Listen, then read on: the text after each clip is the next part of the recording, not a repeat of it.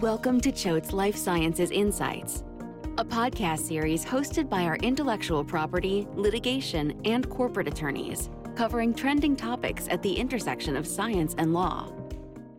Hi, everyone. Thanks for tuning in to another installment of our podcast series on important issues that need to be considered when conducting clinical trials. Today, we're going to discuss some common mistakes in clinical trial related press releases. These mistakes can lead to unnecessary and expensive government investigations. Problematic press releases can also have disastrous consequences for senior executives who approve the content of those statements. We will talk about how to avoid these pitfalls. My name is Diana Lloyd. I'm co chair of Choate's Government Enforcement and Compliance Practice Group. And I'm Melissa Tearney. I'm co chair of Choate's Litigation Department and I'm a partner in our Government Enforcement and Compliance Group. Thanks so much for joining today, Melissa. What is the regulatory guidance that companies should be aware of when drafting press releases about clinical trial results? The most relevant guidance is 21 CFR 312.7a, which prohibits the promotion of an investigational new drug before it is FDA approved for commercial distribution.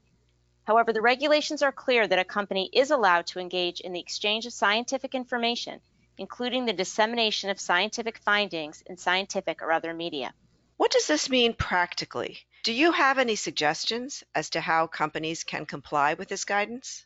This can be a fine line to draw, but we do have some practical rules to keep in mind. Present trial data in an accurate and balanced manner with all appropriate qualifiers and disclaimers. Present the trial data itself, but not conclusions about the data. Remain factual.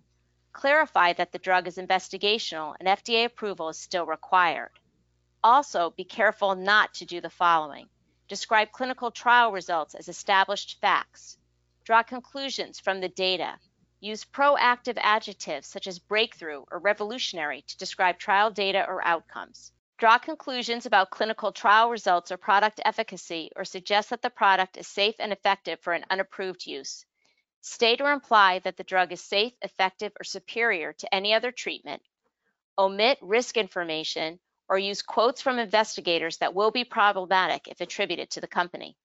So that's a great list of do's and don'ts. But what are some of the enforcement or litigation risks associated with problematic press releases? FDA can take enforcement actions against companies, including issuing untitled letters or warning letters. We have seen DOJ use pre commercialization conduct, including press releases or statements at investor conferences, to establish a company's intent to promote off label once the product is approved in the context of investigations under the False Claims Act or criminal healthcare statutes. We also have seen competitors sue each other under the Lanham Act, alleging false advertising because of statements made in press releases about clinical trial results. In one case, a pharmaceutical company alleged that a competitor issued a press release that contained false and misleading statements, including comparative superiority claims. The court found that the press release was wrongful and entered a consent order enjoining the company from further distributing the release. Diana, what about SEC enforcement? Can you give us some examples about SEC related risks associated with press releases relating to clinical trials?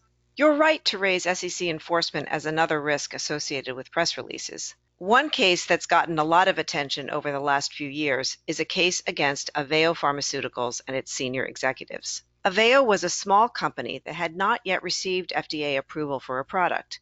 Now, since this case led to an SEC enforcement action, you can learn more details about what I'm about to say by reviewing the court filings.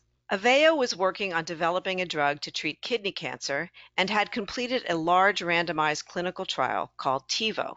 At a meeting with FDA to discuss Aveo's new drug application for this drug, FDA expressed concern about the drug's impact on patient survival. FDA also explicitly recommended that Aveo conduct an additional clinical trial. Now, you can imagine the tremendous pressure that Aveo executives face at this time. They had what they thought, and the market thought, was a promising clinical trial, and now they face the prospect of potentially having to conduct another trial that would take several years, cost tens of millions of dollars, and delay FDA approval. So the company's executives, including its CEO and CFO, decided to adopt a communication strategy where they would provide some information about the meeting with FDA, but would not disclose the FDA's recommendation of a second trial. A press release was issued as part of that strategy. It's worth looking at the language of that press release to see why Aveo and its executives got into trouble. The press release referenced the FDA's concern regarding the overall survival trend from TIVO. The press release also stated that the company would be doing additional analyses to address FDA's concerns, but the press release didn't make any reference at all to FDA's recommendation that AVEO conduct a second clinical trial. Ultimately, when the truth came out around eight months later, when FDA revealed its recommendation for a second trial, the company's stock plummeted more than 30%, and securities fraud class actions and an SEC investigation and enforcement action ensued. The company ultimately had to pay $4 million to settle the case, and the matter dragged on for years. While the former CEO and CMO settled, the former CFO went to trial and lost. That case was appealed, and earlier this year, the court affirmed the judgment against the CFO. So, Diana, what tips would you suggest so that companies don't get themselves into these situations? Well, the AVEO case reinforces a really important lesson. While companies don't have a duty to disclose every communication they have with FDA during the development process, once they make a decision to disclose, they need to ensure that their statements are not false or misleading. In the AVEO case, the initial press release was really just the tip of the iceberg. That initial statement described the FDA meeting in a way that could have been interpreted to mean that the FDA approval process was on track. However, the failure to disclose the FDA staff's recommendation that AVEO do another pre approval trial left a misleading impression. And once a company adopted that initial strategy, it compounded the problem for many months because the senior executives found themselves in circumstances where they were repeatedly confronted with questions about that FDA meeting and they dug themselves into a deeper hole. So the lesson is that if you make a decision to disclose an event, think about whether you have included enough information to create an accurate picture. Diana, I recall a situation earlier this year when AstraZeneca faced criticism for making a misleadingly incomplete disclosure in a press release. Are there any lessons to be learned from that incident? Yes, I'm glad you brought that up, Melissa. Earlier this year, as pharmaceutical companies were racing to get COVID vaccines to the market, AstraZeneca issued a press release announcing interim results from the company's U.S. vaccine trial. The press release said that the shot was 79% effective at preventing cases of symptomatic COVID 19. Within hours, a group within the National Institutes of Health, and that's known as NIH, issued a statement announcing that the safety board overseeing the trial was concerned AstraZeneca may have included outdated information in its results, which may have provided an incomplete view of the efficacy data. NIH urged the company to release up to date figures promptly. Of course, because development of COVID vaccines was front and center in the news at the time, the issue was widely reported. In fact, Dr. Anthony Fauci referred to this press release as a quote unquote unforced error. It turned out that when AstraZeneca further analyzed the interim results, the differences were statistically insignificant, and one could argue that a press release that included the updated data would have painted even a stronger picture for AstraZeneca.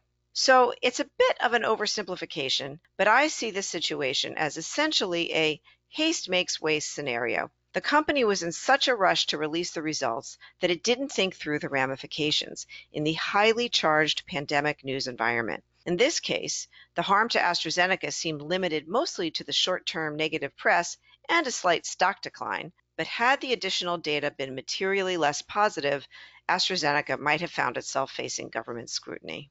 Thanks, Diana. So, another cautionary tale. That wraps up our discussion for today's topic. Thank you to our listeners for joining us, and stay tuned for additional podcasts in this series on clinical trials. For more information, please visit www.choate.com.